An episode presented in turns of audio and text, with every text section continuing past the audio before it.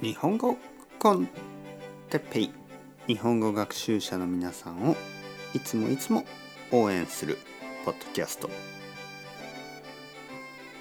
今日は回転寿司について。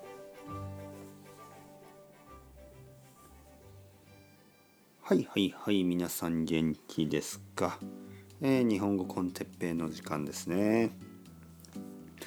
食べ物シリーズ。えー、今日は回転寿司。あのー、まあ回転というのはぐるぐるぐるぐる回っている、ね、回ること回転すると言います。回転寿司。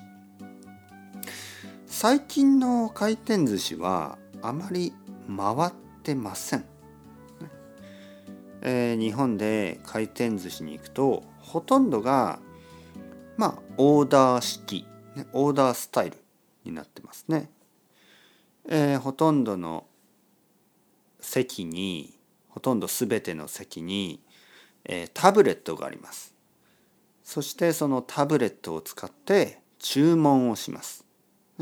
ピッピッピえー、日本語もあるし英語もあるしまあもしかしたら中国語とかもあるかもしれません。簡単ですね、えー、魚の名前とかわからない時は英語にして見てみてください。でも多分英語にしてもわからないと思います。あの日本ではいろいろな種類の魚を食べるのでちょっと多分知らない名前ばかりだと思いますね。で魚同じ魚でも例えば小さい時と大きい時で名前が変わります。同じ魚なのに小さい時と大きい時で名前が変わる。あとは場所によって名前が変わりますね。例えばマグロとトロ、ね、これは同じ魚ですね。